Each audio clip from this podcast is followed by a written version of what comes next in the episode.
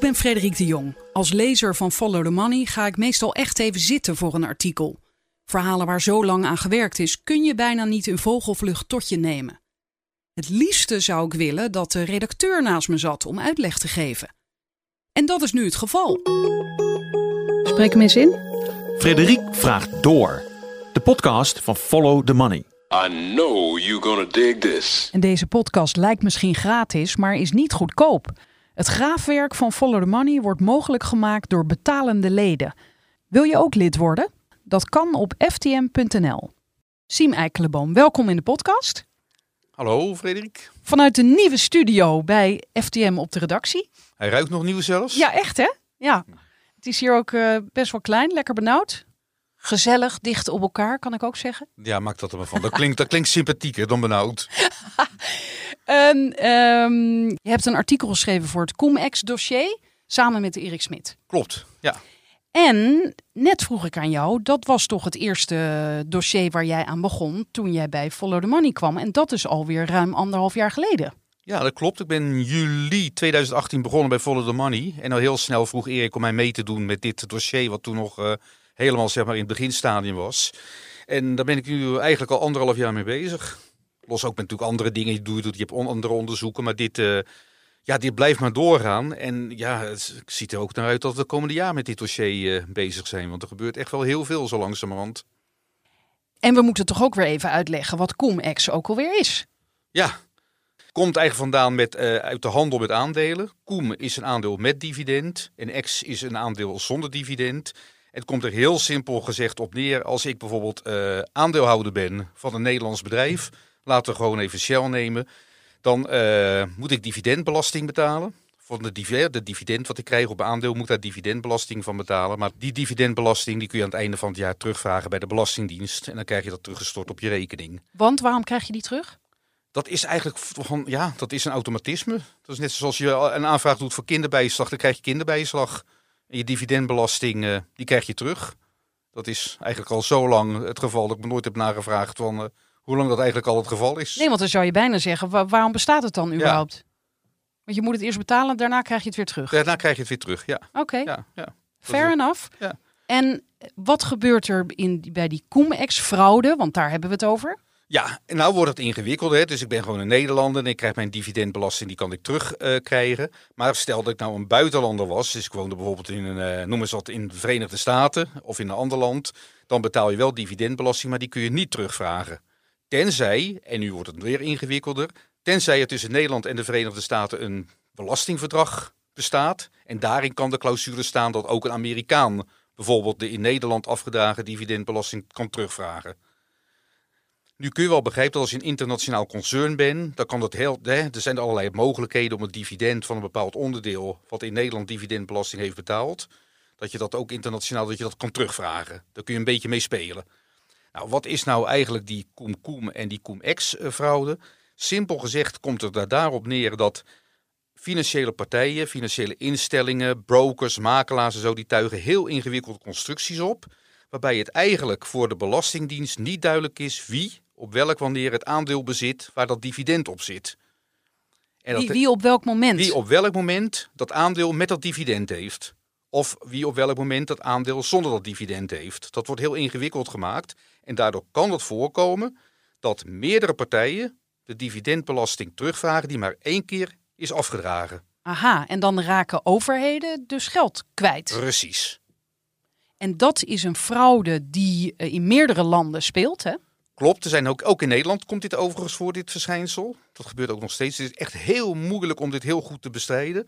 Maar het is met name in Duitsland, Denemarken, België, Oostenrijk, een groot aantal Europese landen, heeft het echt tot enorme schade geleid voor de belastingdiensten. En er zijn schattingen gemaakt toen deze affaire net een beetje aan het licht kwam, dat Europa, de Europese belastingdiensten, schade van rond de 50, 55 miljard hebben geleden. Tezamen. Ja, ja. Dus het gaat om gigantische bedragen.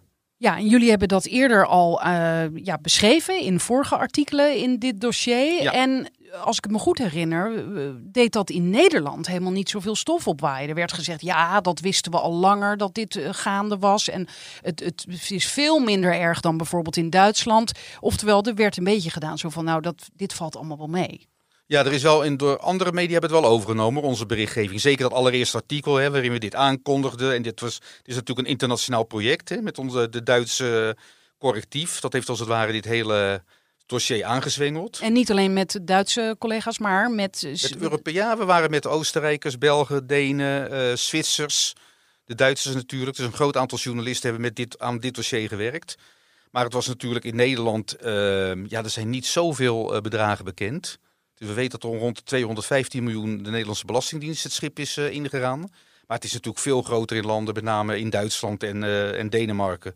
Daar gaat het gewoon om miljarden en miljarden waar ze nu uh, waar ze tegenaan lopen. En hoe wordt daar dan gereageerd, weet je dat? Ja, nee, in Duitsland is het een gigantisch groot dossier. Je kan het beste kunt vergelijken met het dossier uh, in Nederland, hè, de Nederlandse Belastingdienst en met de, de toeslagen. Dat is eigenlijk dit dossier in Duitsland. Hmm. Journalistiek gezien is dit een van de allergrootste dossiers in Duitsland. En, en betekent dat ook dat uh, meer Duitsers zich daar druk over maken, burgers bedoel Klopt, ik? ook dat, ja. ja. Het speelt echt een rol. speelde recent weer een rol bij de verkiezingen in de deelstaat Hamburg. Omdat naar voren was gekomen dat in Hamburg zit een bank, MM Warburg.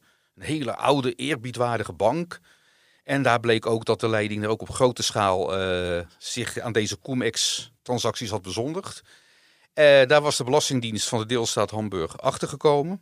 En toen moesten ze voor een bepaalde termijn, moest de deelstaat die moest iets van 45 miljoen euro terugvorderen van Warburg.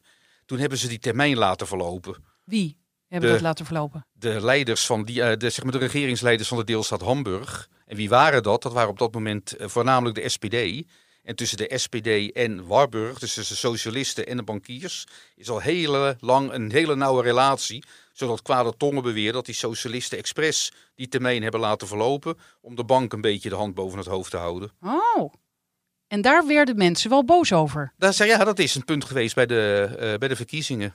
Uiteindelijk hebben, heeft de SPD wel gewonnen. Zijn ze nog steeds de grootste partij. Maar dat waren ze al. Maar ze hebben wel een aantal procentpunten ingeleverd. En ik herinner me ook een uh, artikel waarin jullie verwezen naar een televisieuitzending van, ik meen, de Denen, waarin ze een getuige opvoeren. Een man die helemaal uh, zodanig bewerkt is dat hij onherkenbaar is gemaakt. Dus een soort masker op zijn gezicht. Hè? Ja. Heel goed gemaakt. Klopt, ja. ja. En met zo'n verwrongen stem uh, vertelde hij hoe hij zelf zo'n handelaar was. Hè? Klopt. Ja, de Duitse televisie was dat. Oh ja, de Duitse televisie. Dat is voor de Duitsers ook een hele belangrijke bron geweest. Hè. Dus het dossier, wij konden beschikken over een groot deel van toen, wat toen het strafdossier was. Inmiddels zijn we anderhalf jaar verder en is het strafdossier veel, veel dikker en veel groter. Maar de, er was inderdaad een klokkenluider. Dat is heel belangrijk, want je hebt op een heel belangrijk kantoor, wat deze handel min of meer echt uitvoerde op heel grote schaal, die heeft daar gewerkt. En die heeft op een gegeven moment, uh, die is opgepakt. Toen heeft hij nog een tijdje, terwijl hij in de cel zat, dacht hij, mm, gooide hij zijn kont tegen de krip. Maar na een tijdje, dat zie je als vaker als mensen lang in de cel zitten, dat ze wel eens tot inzicht willen komen. Deze man komt tot inzicht, die heeft besloten, ik ga meewerken met justitie. En die is als het ware kroongetuige geworden. Ik sitze hier voor Ihnen met einer Maske. Ik möchte mich eigentlich nicht mehr verstecken. En werkte hij nou bij die uh, Sarazin Bank? Nee, hij werkte met de hoofdverdachte meneer Hanno Berger samen. En Hanno Berger, dat is een Duitse uh, ja, fiscaal jurist. Eigenlijk de absolute fiscaal, uh, de topjurist van Duitsland. Die is vervolgens uitgeweken naar Zwitserland, waar is nog gevlucht. zit. Die is gevlucht. En hij is eigenlijk een van de allerbelangrijkste verdachten in deze hele zaak. Oké, want die naam Sarazin die komt bij me op, want die was weer gelieerd aan de Rabobank. Klopt. Sarazin deed ook, dat is, we hadden het net over Warburg, een hele gerespecteerde bank in, uh, in Hamburg. Dat was eigenlijk Sarazin in Zwitserland. Ze zaten in Zurich, in Genève. Het was een hele ouderwetse zakenbank, een familieonderneming. En die bank is in de tijd dat Rabobank er ongeveer 60% van de aandelen had en de meerderheid van het stemmenrecht, hebben zij zich ook behoorlijk beschuldigd aan uh, deze Cum-Ex-handel. Dus ook Nederlandse banken zijn direct en indirect betrokken bij deze kwestie. Ja hoor, ja, dat is zeker. Ja, die komen ook voor in het uh, omvangrijke strafdossier wat de Duitse justitie uh, al heeft. En dan nog verder aan het uitbouwen is ook. We komen zo op jouw uh, nieuwste artikel. Um, dat gaat over ABN AMRO. Klopt, ja. En daar dus zo meer over. Maar daar was eerder ook al een inval. Ik... Twee weken geleden al in Frankfurt. In Frankfurt, maar Frankfurt. ook veel eerder, een jaar eerder of zo, was een, een onopvallende inval, toch? Het is ingewikkeld. Er zijn tot nu toe meerdere invallen geweest. En dat heeft ook weer te maken in het, eh, je hebt het hoofdkwartier van ABN AMRO in Frankfurt. Daar zijn tot nu toe zijn daar drie keer is daar justitie binnengevallen. Twee keer justitie Hessen van de deelstaat. En de laatste keer was er weer de deelstaat Noord-Rijn-Westfalen. En de deelstaat Noord-Rijn-Westfalen, waar overigens de meeste Comex-onderzoeken lopen, die hebben ook al bij de ABN AMRO hier in Amsterdam herhaalde malen gevraagd om documenten. Jouw artikel dat nu is gepubliceerd, dat heet Staatsbank ABN AMRO trof in 2010 geheime miljoenenschikking met Italiaanse fiscus. Dus nu komt er een nieuw land bij, Italië. Nee, nee, want Italië, dat was vergeten, Italië speelde ook al een rol. Italiaanse journalist dat ook, zit ook in ons collectief wat deze fraude onderzoekt. En Italië is ook een van de landen die al heel lang getroffen eh, werd door deze vorm van fraude. En jij schrijft dan in je inleiding: In 2010 liep ABN Amro groot risico op strafrechtelijke vervolging door het Italiaanse Openbaar Ministerie. Want een onderdeel van rechtsvoorganger Fortis had tussen 2004 en 2008 de Italiaanse fiscus voor enorme bedragen benadeeld. Uiteindelijk werd die affaire voor een onbekend miljoenenbedrag heimelijk geschikt. Hoe weet jij dat? Omdat wij een, eh, bij het ministerie van Financiën een eh, beroep hebben gedaan op de wet openbaarheid besturen. Eh, dat is een, ja, in dat WOP-verzoek hebben wij gevraagd om allemaal documenten die bij het ministerie bekend zijn, die met die Cum-Ex-affaire te maken hebben. En tot onze verrassing, eh, ja, er zat toch wel een hele hoop interessante documenten tussen. Maar ook bleek uit de notulen van overleggen tussen hoge ambtenaren op het ministerie en de top van ABN AMRO, dat ze ABN AMRO zich in 2010 behoorlijke zorgen maakte over een kwestie die nog in, eh, ja, in Italië gaande was op dat moment. Want ze hadden te horen gekregen dat zeg maar, de Italiaanse Fiat van plan was om echt een strafonder, strafrechtelijk onderzoek te gaan beginnen tegen ABN AMRO. Niet helemaal ABN AMRO, want we moeten even teruggaan in de tijd. ABN AMRO had natuurlijk... eh Fortis was genationaliseerd in 2008 door de overheden van België, Nederland en Luxemburg. Het heeft Nederland bepaalde onderdelen uit die boedel gehaald en daar zat ook ABN AMRO in. En toen heeft Nederland eigenlijk weer de oude onderdelen van Fortis gestopt in ABN AMRO. En toen is ABN AMRO weer als, aanvankelijk als staatsbank en later natuurlijk weer als min of meer zelfstandige bank verder gegaan. Maar betekent dat dat ABN AMRO, dus eigenlijk het nieuwe ABN AMRO, eh, dat dit een lijk in de kast is? Ja. Niet van ABN AMRO, maar van Fortis Van dus. Fortis, klopt. Ja, zo zeg je het goed. Maar zijn ze daarmee ook onschuldig? Ja, nu wordt het helemaal ingewikkeld. Want eh, ABN AMRO heeft met de overname van die oude Fortis-onderdelen... ook die onderdelen van Fortis overgenomen die zich bezighielden met dividendstrippen. Echt al dit soort vormen van eh, dat, eh, ja, zeg maar dat terugvragen van die dividendbelasting. En er zijn toch sterke aanwijzingen dat ABN AMRO toch de jaren daarna toch ook actief betrokken is geweest bij deze handel. Ze handelen niet alleen zelf, maar ook hun dienstverlening eh, waren ze actief op dat gebied. Dus er stonden ook anderen bij die handelden. Daarna nog Die- gewoon. Ja, ja, ja. Ja, ja, ja. Dus want je zou kunnen zeggen, ze hebben niet goed genoeg in de boeken gekeken van het onderdeel dat zij overnamen. Maar daarbovenop is het gewoon zo dat ze los daarvan, eh, of dat lijk nou van een ander was of niet, ze zijn zelf daarmee doorgegaan. Ja, hadden bijvoorbeeld, er was een, eh, ABN AMRO had een Luxemburgse dochter, Kiefberg. Dat hebben wij ook uitgebreid al beschreven hoor, in een eerder artikel. En dit, eh, dit vehikel, dat deed gewoon zeg maar aan de dividendstripping. En daar heeft ABN AMRO pas uit mijn hoofd op 1 januari 2016 afstand van genomen. En met welke woorden namen ze daar toen dan afstand van? Eh, Zij die- vonden toen dat niet meer paste in het risicoprofiel van de bank. Dat kan ik me nog herinneren. Oh, Dus vrij, met eh, vrij nette woorden werd toen afstand genomen van Kiefberg. en wat bedoelden ze daar echt mee, denk je? Nou ja, ze, die, dat kon natuurlijk absoluut niet meer, die dividendhandel. Want dat was ook wel het grappige. Dat komt ook in dat stuk wat we dus nu vandaag publiceren. In twee, eh, de Nederlandse staat had ook al het idee dat rond 98 was dat dividendstrippen was onder belastingdiensten wereldwijd was dat begon dat al een puntje te worden. Men had het idee dat ze op grote schaal belastingdiensten, z'n Hollands gezegd, gewoon belazerd werden. In Nederland hadden ze toen het idee, was het misschien nog niet een heel groot punt, maar om te voorkomen dat ook Nederland als slachtoffer wordt van dividendstrippen, gingen ze de wet veranderen. In 2001 is er een nieuwe wet gekomen die eigenlijk dat dividendstrippen vrijwel onmogelijk moest maken.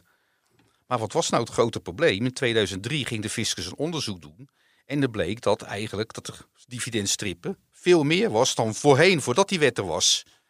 Dus zij zagen inderdaad op grote eh, partijen, ook financiële instellingen, dus bezig waren met dividendstrippen. Waar onder andere ook toen al kwam Fortis naar boven. Maar dat, dat zegt dus eigenlijk dat kennelijk die banken allemaal dachten, eh, of eh, wij zien hier geen kwaad in. Of wij denken dat we nooit echt hierop betrapt zullen worden. Ik denk dat beide gespeeld heeft. Ja, want je ziet ook inderdaad banken die hebben gezegd van.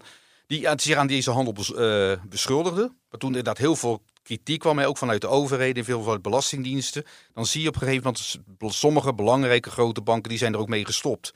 Maar er zijn ook banken die hebben gedacht, nou ja, bekijk het ook allemaal, we gaan er lekker mee door. Want die handel is ontzettend lucratief, hè. Dat is natuurlijk hartstikke, je moet het heel goed doen, maar als het lukt, ja, dan kun je gewoon tientallen miljoenen euro's kunnen mee verdienen als onderdeel. Ja, lucratief. En kennelijk, eh, tot nu toe, nou ja, tot een paar jaar geleden, zat ook niemand, wees niemand hen op de vingers van jongens, wat jullie hier doen, kan eigenlijk niet. Dat klopt ook. Je ziet, en sterker nog, in 2004 heeft de, de, Belastingdienst, die zag dus dat er nog steeds hè, dividendstripping plaatsvond door Nederlandse financiële partijen. Dan zou je denken, er wordt keihard ingegrepen, allerlei civiele onderzoeken, strafrechtelijke onderzoeken. Maar dan zie je dat de Belastingdienst doet, die eh, schrijft dan een brief naar de Nederlandse Vereniging van Banken. En die vraagt eigenlijk of die, eh, de Nederlandse Vereniging van Banken aan haar leden netjes wil vragen of ze toch met die handel willen stoppen. Want er is toch wel een risico. Want straks, eh, hè, als de, de Belastingdienst ziet dat het dividend gestript is, dan gaan ze die dividend niet meer uitkeren. En dan komen er misschien rechtszaken. En dat is niet goed voor, de, zeg maar, voor het image, voor het imago van de banken. Maar ook niet goed voor het imago van de Belastingdienst. Met andere woorden, jongens, willen jullie er alsjeblieft mee stoppen? Maar het woord dit is verboden is nooit, of de zin dit is verboden, is nooit gevallen. Ja, het is nee, ja, niet echt verboden. Het is meer van wil je dit niet doen? Er werd op een hele. Als je, want dit zijn stukken die wij natuurlijk ook nu hebben gekregen met, eh, eh, op, eh, via die wet openbaarheid van bestuur. Nee, dat wordt niet echt keihard. Stop er nou mee. Het, het gaat een beetje oude jongens krentenbrood. Joh, niet doen. Stop, ja, stop er eens mee. Of, of is het niet verboden? Nou ja, dat gaat binnenkort natuurlijk blijken. Maar Nou, het grote probleem, en dat is ook nog een groot probleem nieuwe wet, dividendstrippen als echt heel, ze noemen het in de stukken evidente vormen van dividendstrippen. Dus als eigenlijk heel duidelijk is dat dividend één of twee keer wordt teruggevraagd door een partij die er overduidelijk geen recht op heeft, dan is het strafbaar. Maar nu wordt het leuk, dat is dus het fiscaal recht. Maar de bewijslast, en dat is een groot probleem. In 2001 had ik verteld toen die nieuwe wet eraan kwam. Toen wilden ze eigenlijk de bewijslast bij de, zeg maar, eh, de beschuldigde partijen leggen. Dus die banken of die financiële instellingen moeten maar bewijzen dat ze echt recht Rechtmatig. hebben op rechtmatig eh, dat dividend terugvragen. Om onbekende redenen, waarschijnlijk ook onder grote druk van de lobby van de financiële industrie, is dat toen niet in de wet opgenomen. Dus de Belastingdienst geldt een omgekeerde bewijslast. En dat zie je ook in die documenten, dat er voor de Belastingdienst is dus heel moeilijk om, als het niet een evidente vorm van dividendstrip is, om een zaak te beginnen en dat geld terug te vragen. en omgekeerde bewijslast betekent ook dat zij zelf achter de mensen aan moeten. Ja, de Belastingdienst, de Belastingdienst moet bewijzen dat de partij die zij voor de rechter dagen, dat die geen recht had op dat dividend.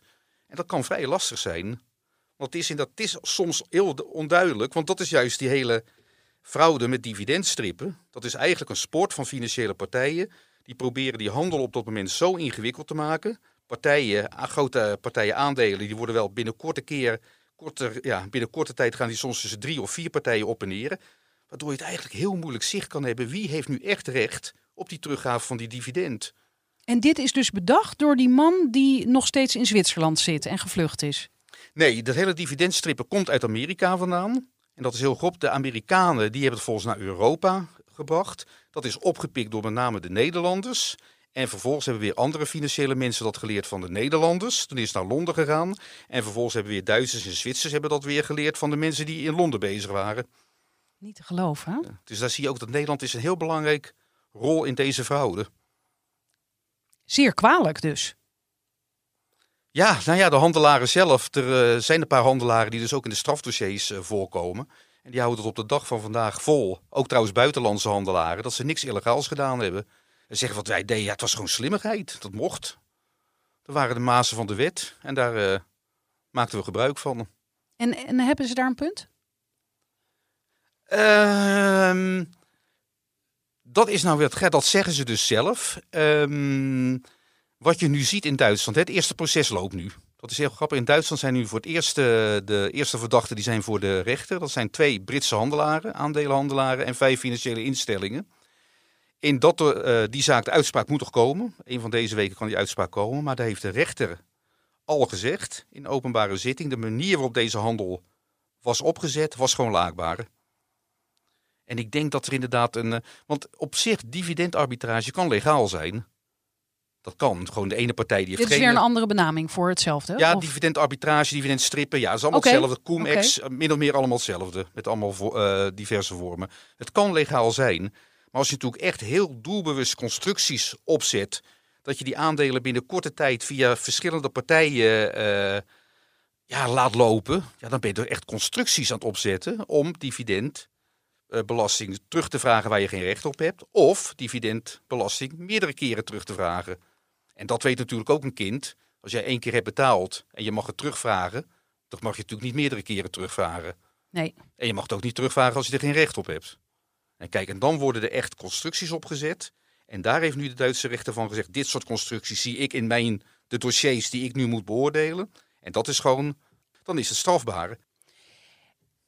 Dan zijn we nog weer helemaal afgedwaald van de Italianen. Want dit is dus wat in de komende weken bekend zal worden. Of er eh, mensen worden veroordeeld. Maar ondertussen ehm, is er dus dit verhaal. Daarin schrijven jullie onder andere om aan te geven, alsof dat nu nog niet duidelijk was, maar hoe ingewikkeld het allemaal is. Ehm, de overname en opdeling van Fortis in die tijd, dus 2010, verliep hectisch.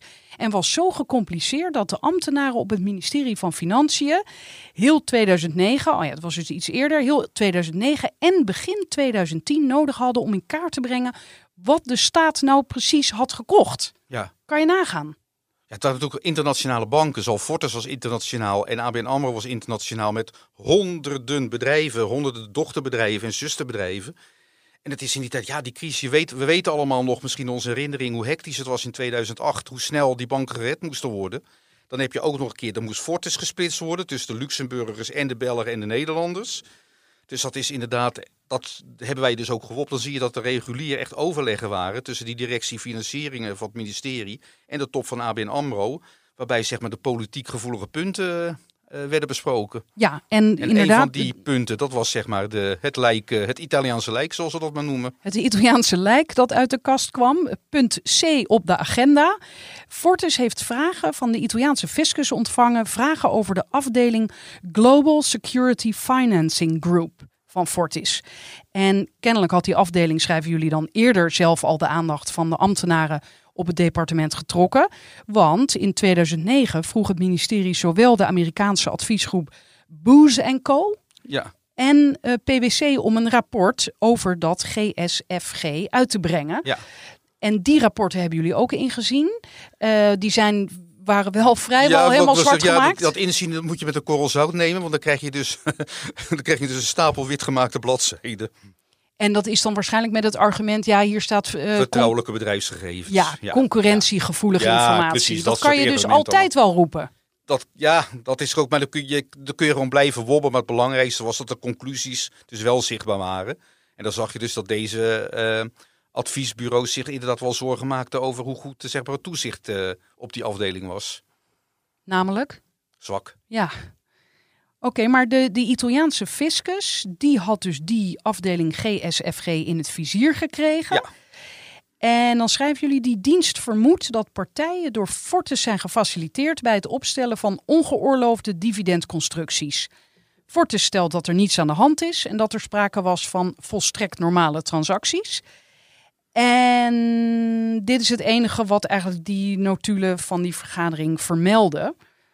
Maar dan gaan jullie door met een andere vergadering, twee maanden later. En daar vergaderen topambtenaren met de Raad van Bestuur en de Raad van Commissarissen van ABN AMRO. De bank die inmiddels veel onderdelen van het oude Fortis heeft overgenomen.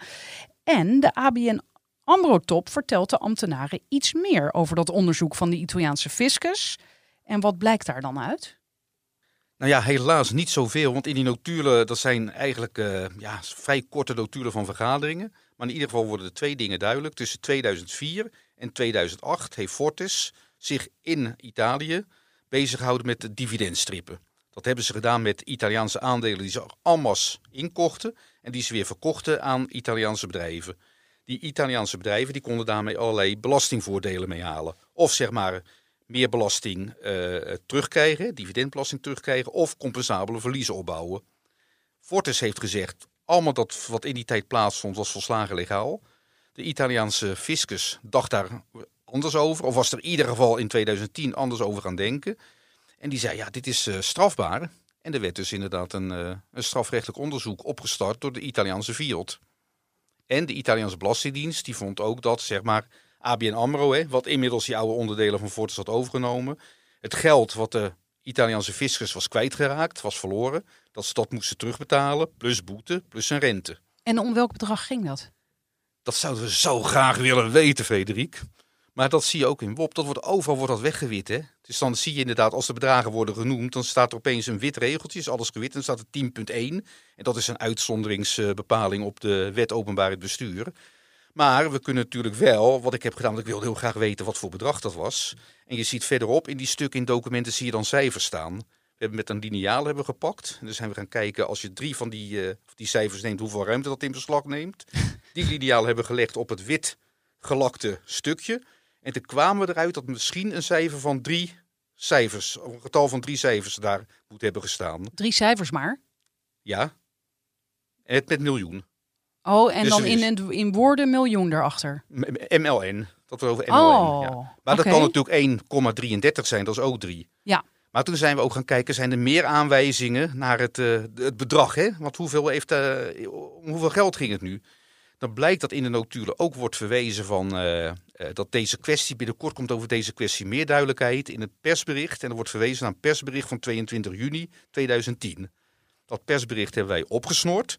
Dat was een persbericht dat had helemaal niks te maken met die Italiaanse zaak. Maar dat, dat ging over de aanstaande fusie tussen Fortis en ABN AMRO. Maar er stonden wel twee leuke dingen in. Er stond in het eerste kwartaal van 2010 heeft de nieuwe bank, eh, ja, ging niet zo goed. Die hebben daar een, eh, een post, twee posten gehad die ze moesten afschrijven. En die twee posten bijeen, die kwamen tot een bedrag van 1,15, 1,25 miljard. Maar er stond ook nog bij één klein regeltje, er is ook nog een derde post. En dat heet legal provisions. Legal provision is legale, dat is juridische provisie, een pot voor juridische kosten. En er stond ook nog tussen haakjes bij dat die te maken had met Fortisbank. En dat was een post. Als je die zou optellen bij die eerdere twee posten, zou je uitkomen tot een maximumbedrag van 1,35 miljard. Nou ja, een simpele rekensom leert dan dat die derde post moet 100 of 200 miljoen geweest zijn. Dus dat was de eerste aanwijzing. Toen waren daar de halfjaarcijfers ABN AMRO 2010. Daar zagen wij dat er een post legal provisions was van 200, even nu, 230, 240 miljoen. En in het jaarverslag, dus het einde van 2010, zien we dat er een totale post legal provisions was van 305 miljoen. Maar dat die post was opgebouwd uit diverse onderdelen. Dus dat is niet alleen die Italiaanse schikking geweest. Dus op grond van deze inge wat ingewikkelde rekensom komen wij eruit dat ABN AMRO waarschijnlijk een bedrag tussen de 100 miljoen en de 305 miljoen heeft betaald aan de Italiaanse fiscus. Om zijn schuld af te betalen dus. Om deze kwestie te schikken. Want het Ja. is geschikt, hè? die strafrechtelijk. We lezen ook niks meer over strafrechtelijk onderzoek. Dus er is daar wat gedeeld. En we weten ook, dat is ook wel interessant om in de documenten te zien, dat het Italiaanse ministerie van Financiën druk heeft uitgeoefend op hun collega's van justitie om er geen strafrechtelijke zaak van te maken. Dat is ook wel opvallend. ja, wat, waarom, wat was hun reden daarvoor dan? Geen idee, daar kom je ook niet uit. We zijn ook met een Italiaanse collega, die kwam er ook niet uit met zijn bronnen. We zijn nog in Italië gaan nabellen en navragen, maar er, eh, er wordt allemaal heel geheimzinnig over gedaan. Maar in ieder geval is deze schikking, die is nooit officieel door ABN AMRO of in een persbericht of in een halfjaarcijfers of wat dan ook. Het is nooit eh, publiek geworden. Dus jullie belden ABN AMRO even op. Geen reactie natuurlijk. En het Oh, is al lang geleden. Ja. Oh, het is zo lang geleden, Ja. zeiden ze. En het ministerie van Financiën kon ook geen, eh, wilde ook verder geen reactie geven. God, wat jammer. Ja, het was ook onverwachts. Hè? Ja, ja. Maar wat, wat oké, dit bedrag is enorm. ehm, maar als je dat in perspectief plaatst, ehm, is, is het, vraag ik me nu opeens af, is het ook zo dat je aan de hoogte van een schikking Mhm. Kunt zien, hoe, ja, waarschijnlijk wel, hoe groot eh, de straf anders geweest zou zijn? Nee, maar wat je ook van de schikking natuurlijk wel kan zien hoe lucratief deze handel is geweest. Oh ja, natuurlijk. Dat Als zij dus inderdaad een bedrag, het is, we weten niet zeker, het is puur alleen maar een stelling, maar als ze inderdaad tussen de 100 en de 300 miljoen hebben terug moeten betalen, is het dus waarschijnlijk, misschien zit hier een bedrag ook met een beetje boete, een beetje rente zit erin. Maar dan kun je misschien wel stellen dat dit onderdeel van Fortis waarschijnlijk in deze handel tussen, die twee, tussen 2004 en 2008 ja, toch wel enkele tientallen miljoenen euro's moet hebben verdiend. Oké, tot zover de Italiaanse fiscus. Mhm. Maar eh, de Italianen zijn niet de enige die hier achteraan zitten. Nee, dat klopt. Dus binnen Europa breed zijn er eigenlijk uh, belastingdiensten en uh, openbare ministeries. Die zijn op dit moment aan het kijken wat ze kunnen doen. We weten dus dat onderzoeken lopen in Italië, Zwitserland, Spanje. In Nederland lopen er ook strafrechtelijke onderzoeken. Dat is al heel lang is een voormalige bankier van ABN AMRO is verdacht in een zaak. En er is een financieel uh, tussenpersoneninstituut in Utrecht is een inval geweest. Ongeveer anderhalf jaar geleden. En mijn vermoeden is dat het eerste half jaar dat die zaken in Nederland op zitting komen. Dus dat zijn strafrechtelijke vervolgingen ook. Waar de zaak natuurlijk heel groot is, dat is in Duitsland. In totaal wordt op dit moment zijn er vijf deelstaten die onderzoeken doen naar cum-ex-fraude. Heel groot is het in het, uh, de deelstaat Noord-Rijn-Westfalen. Daar is inmiddels het eerste proces is daar al heel lang bezig in de rechtbank van Bonn. En daar komen waarschijnlijk zoveel verdachten als het eerste vonnis positief uitpakt, dat de Bonner rechtbank al besloten heeft om maximaal 10 extra kamers in te richten voor dit soort processen. Allemachtig. Dus dat geeft wel aan hoe groot het is. Ja. En ik heb het, dan heb ik het nog ineens over al die processen die in die andere deelstaten lopen.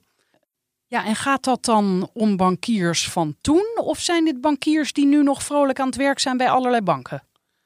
Het gaat niet alleen om bankiers, maar ook om aandelenhandelaren. Het gaat om makelaars, gaat om financieel adviseurs, gaat om advocaten. Dus in de brede zin. En eigenlijk zijn het om drie categorieën. Uh, sommigen die werken niet meer, want die zijn verdachten en die hebben ook al in de cel gezeten. En die zijn uh, overal zeg maar min of meer eruit geschopt. In de cel gezeten? Er zijn dus wel ja. veroordelingen geweest? Nee, maar die hebben voorarrest gezeten. Oké, okay. ja, ja, ja, ja. Met name in dit gesprek we het over die man die jij eerder noemde, die helemaal zeg maar uh, vermomd was. En die de Duitse televisie, oh, die ja, de klokkenluider, die heeft dus wekenlang in de cel gezeten ook. Dus, die, dus met terugkomend op, ja, er zijn mensen die die inmiddels niet meer in de industrie werkzaam zijn. En je hebt mensen die nog steeds in de industrie werkzaam zijn. En wat betekent dit dan voor de bankaire sector? Ik bedoel, hoe, hoe ingrijpend kan het worden? Dat kan behoorlijk ingrijpend worden, want nog steeds meer. Uh, Warburg is een relatief kleine bank, die moet al tientallen miljoenen terugbetalen.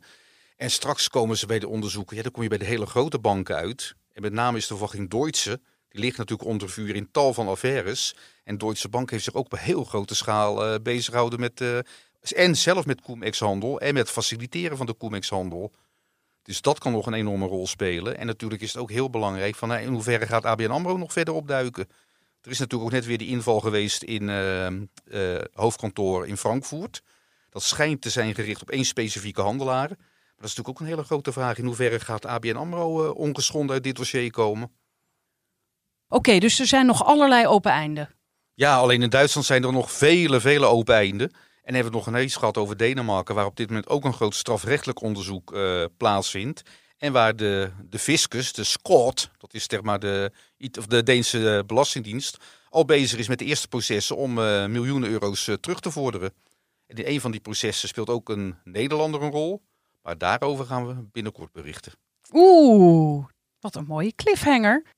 Dankjewel, Siem. Graag gedaan, Frederik. Tot zover deze aflevering van Frederik Vraagt Door. Wil je meer horen en lezen? Ga naar ftm.nl en krijg onze maand op proef.